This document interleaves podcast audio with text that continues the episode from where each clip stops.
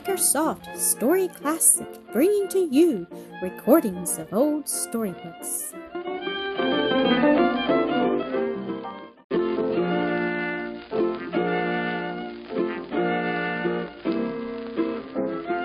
The Trial The Blind Brother, Episode 4. Tom turned his head away and covered his face with his hands. This was cruel. For the first time in his life, he was glad Benny could not see him, but he felt that it was necessary for him to say something, so he stammered out, Well, I was only just supposing, you know. Of course, no honest fellow'd do that. But if they'll only get to work again, we won't ask anybody for any hundred dollars. We'll earn it. The beauty of the autumn day died slowly out, and the narrow crescent of the new moon hanging over the tops of the far western hills, shone dimly through the purple haze. Sadly, and with few words, the two boys went their homeward way. A great burden of regret and remorse rested upon Tom's heart, and the shadow of it fell upon the heart of his blind brother. Poor, poor Tom! He knew not what to do. He could never use the money now for Benny, and he would not use it for himself. It had occurred to him once to take the money back to Pleadwell and seek to be released from his agreement, but a little thought had convinced him that this would be useless, that the money would not be received, that having accepted a bribe, he had placed himself in the power of those who had given it to him, and that any wavering on his part, much more any violation of his agreement, would bring down vengeance and punishment on himself, and trouble and disgrace on those who were dear to him. Oh, why, he asked himself in bitter thought, why did I ever take the money? Tom's mother attributed his melancholy to lack of work and loss of earnings. She knew how his heart was set on laying up money to send Benny away, and how impatient he became at any delay in the progress of his scheme. So she talked to him very cheerfully, and made delicate little dishes to tempt his appetite.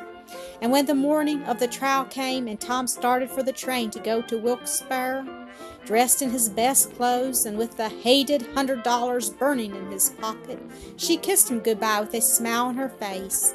She bade him many times to be very careful about the cars, and said to him at parting, Whatever the says to thee, lad, tell the truth. Whatever the does to thee, tell the truth. Fear to look no man in the eye. Be good and honest with yourself, and come back to Mummy and Benny when it's o'er, hearty and well.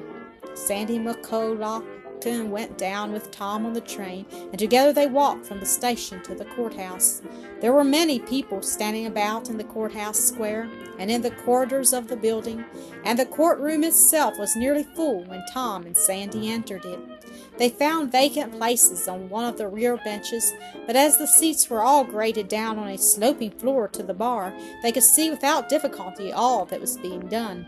Tom had never been in a courtroom before, and he looked with much interest at the judges on the bench, at the lawyers chatting pleasantly in the bar, at the entry and departure of the grand jury, and at the officious constables, each with his staff of office, who kept order in the courtroom. There were some motions and arguments which Tom could not understand being made by the attorneys. The clerk read some lists in a weak voice, and the time of the court was thus occupied until toward noon. By and by there was a slight bustle at the side door to the right of the judge's bench, and the sheriff and his deputy entered with Jack Rennie head and shoulders above those who accompanied him, his heavily bearded face somewhat pale from confinement, and stooping rather more than usual, he moved slowly across the crowded bar, in full view of all the people in the room, to a seat by the side of his counsel. The instant Tom's eyes rested on him, he recognized him as the man who had threatened him at the breaker on the night of the fair. The buzz of excitement occasioned by the entrance of the prisoner subsided, and the voice of the presiding judge sounded distinctly through the room. Commonwealth against Jack Rennie, arson, are you ready for trial? We are, Your Honor, replied the district attorney, rising to his feet and advancing to the clerk's desk. Very well, said the judge. Arraign the prisoner. Rennie was directed to stand up, and the district attorney read in a clear voice the indictment which charged that the defendant did, on the 18th day of November last past, feloniously, wilfully, and maliciously set fire to, burn, and consume a certain building, to wit, a coal breaker, the same being the property of a certain body corporate known by the style and title of the Valley Coal Company, by reason of which setting fire to, burning, and consuming a certain dwelling house, also the property of the said Valley Coal Company, and being within the curtilage of said coal breaker, was also burned and consumed contrary to the form of the act of the General Assembly, in such case made and provided, and against the peace and dignity of the Commonwealth of Pennsylvania. Rennie stood listening intently to the reading of the indictment. When the question was put, What you say you, guilty or not guilty? he replied in a deep chest voice, If I be guilty, ye ha but to prove it. Make your plea, sir, said the judge severely, guilty or not guilty. Then I'll plead no guilty. No man's guilty till he's proved guilty. Rennie resumed his seat, and the court was soon afterward adjourned for the noon recess. In the afternoon, the selecting of jurors in the case against Rennie began. The first one called was a miner. One could tell that by the blue powder marks on his face, and that he was of Irish nativity could be detected by the rich brock that escaped his lips. He was passed by the Commonwealth, and the clerk of the court recited the formula Juror, look upon the prisoner. Prisoner, look upon the juror. What say you? Challenge or no challenge? Swear the juror to true answers. Make. Said Attorney Pleadwell. The man was sworn. Where do you live? inquired the lawyer. Up on Shanty Hill, sir. That's definite. Anywhere near this breaker that was burned? Oh, the matter of a mile belike, bearing the time it I'd take ye to walk to the track beyond. What's your occupation? Occupation it is? Yes, sir. As good a character as any. Oh, I mean, what do you work at? I'm a miner, sir. Where do you work? Faith, I worked for the Valley Breaker Coal Company this ten years come next St. Patrick's Day. May it place the court in bad cess to the man that burnt it, I say, and challenge? interrupted Attorney Pleadwell sharply. A tipped staff hurried the challenged man from the witness box in a state of helpless bewilderment as to what it all meant, and another juror was called, a small, wary man chewing on a mouthful of tobacco. He was sworn on his voir dire, and the district attorney asked him, Do you belong to an organization known as the Molly Maguires? No, sir, quickly responded the man, before Pleadwell could interpose an objection to the question. The district attorney looked at the witness sharply for a moment, then consulted with Attorney Summons, who sat by his side as private counsel for the prosecution. They believed that the man had sworn falsely in order to get on the jury in behalf of the defendant, and he was directed to stand aside. The next juror called was a farmer from a remote part of the country who had heard nothing about the fair until he arrived in town and who displayed no prejudices. He was accepted by both sides as the first juror in the case. So the selection went on slowly and tediously, enlivened at times by an amusing candidate for the jury box or a tilt between counsel, and long before the twelve good men and true had all been selected and sworn, the early autumn night had fallen, and the flaring gas jets lighted up the space about the bench and bar, leaving the remote corners of the courtroom in uncertain shadow. At six o'clock, court was adjourned until the following morning, and Tom went with Sandy McCulloch to a small hotel on the outskirts of the city, where arrangements had been made to accommodate witnesses for the defense. Notwithstanding his anxiety of mind, Tom was hungry, and he ate a hearty supper and went early to bed. But he could not sleep. The excitement of the day had left his brain in a whirl, and he tossed restlessly about, going over in his mind what had already occurred, and thinking with grave apprehension of what tomorrow might bring forth. Through it all, he still repeated one resolve that whatever came, he would not lie. With this unsatisfactory compromise, with his conscience on his mind, he fell at last into a troubled sleep. When court was opened on the following morning, the courtroom was more densely crowded with idle men than it had been on the previous day. The case against Rennie was taken up without delay. The district attorney made the opening address on behalf of the Commonwealth, doing little more than to outline the evidence to be presented by the prosecution. The first witness called was a civil engineer who presented a map showing the plan, location, and surroundings of the burned breaker.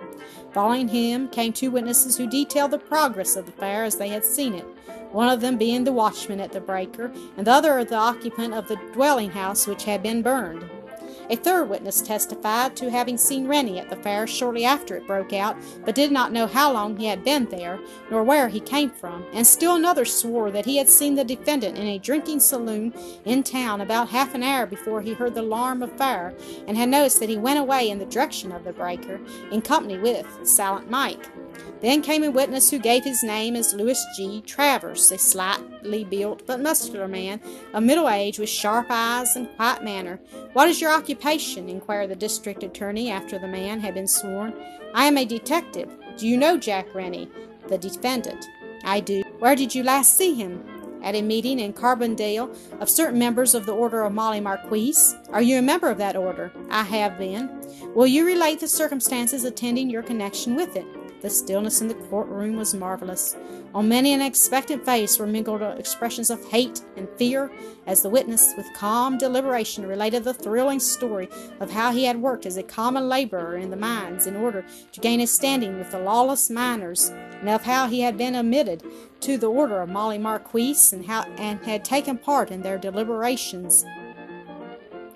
As a member of the executive board, he had been present, he said, at a secret meeting held in Carbondale, at which, on account of outspoken denunciation of the order and the prompt dismissal of men belonging to it by the owners of the Valley Breaker, it was resolved to visit them with vengeance in the shape of fire, that Jack Rennie was selected to carry out the resolution, and that Rennie, being present, had registered a solemn oath to do the bidding of the order. This was the substance of his testimony, and though the cross examination by Pleadwell was sharp, rigid, and severe, the effect of the evidence could not be broken. At this point, the Commonwealth rested. The case against Rennie had assumed a serious phase. Unless he could produce some strong evidence in his favor, his conviction was almost assured. Pleadwell rose to open the case for the defense. After some general remarks on the unfairness of the prosecution and the weakness of the detective's story, he declared that they should prove in behalf of the defendant that he was not at or near the breaker until after the fire was well under way, and that the saving of a large portion of the company's loose property from destruction was due to his brave and energetic efforts.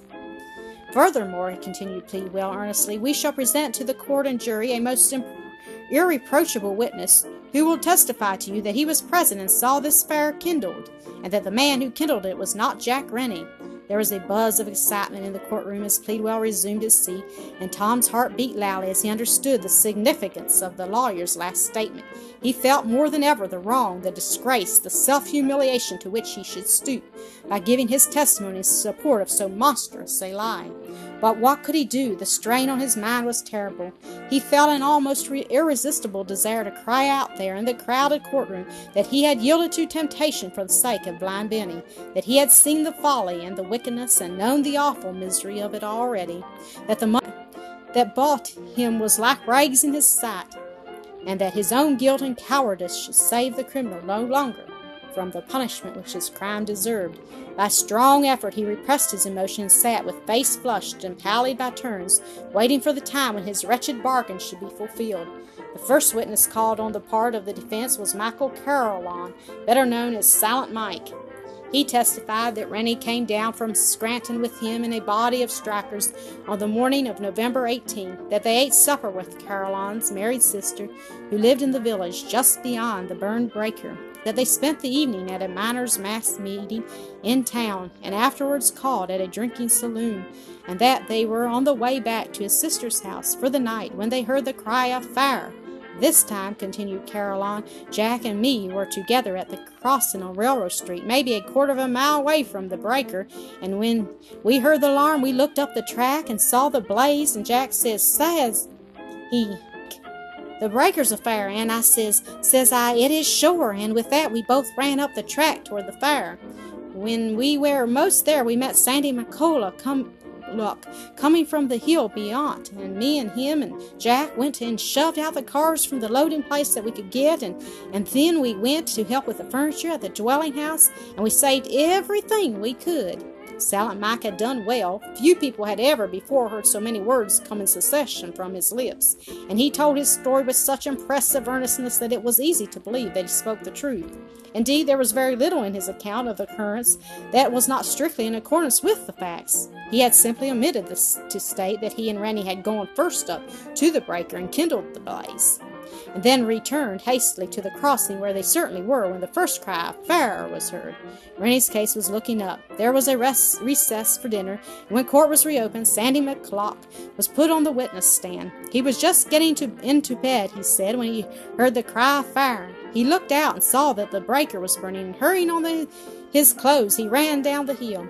When I came to the foot of the hill, he continued, in answer to Pleadwell's question, I heard some uh, what at behind me, and I looking around, and there I see Jack the Giant and Silent Micah speeding up the track toward the breaker. The fire was a burning up brisk by then, and me and Jack and Mac, we went and pushed some cars out from the loading place down the track, and then we saved it a bit from the dwelling house, and a bit from the engine room, and a bit here and there as we could. And Jack, he worked it like a he did, sir, sure he did.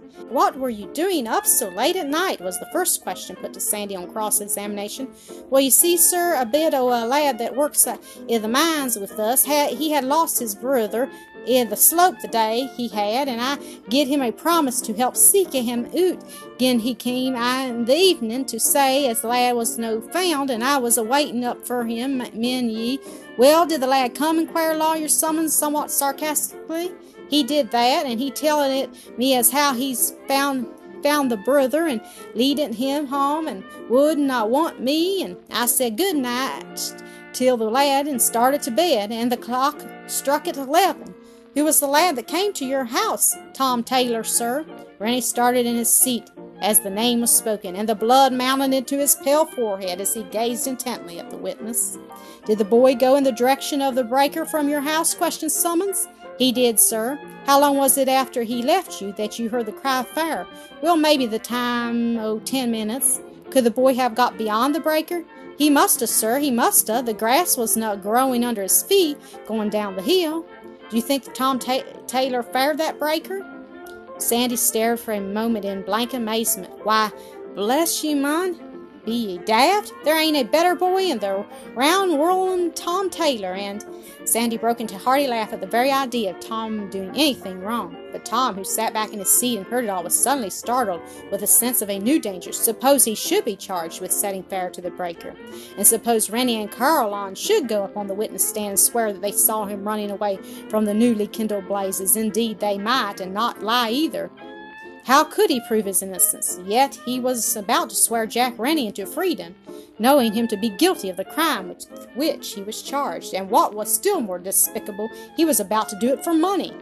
Looked up uh, on in this light, the thing that Tom had promised to do rose very black and ugly in his eyes, and the poor delusion that he should tell no lie was swept like a clinging cobweb from his mind. It was while his heart was still throbbing violently under the excitement of this last thought and fear that he heard someone call, Thomas Taylor.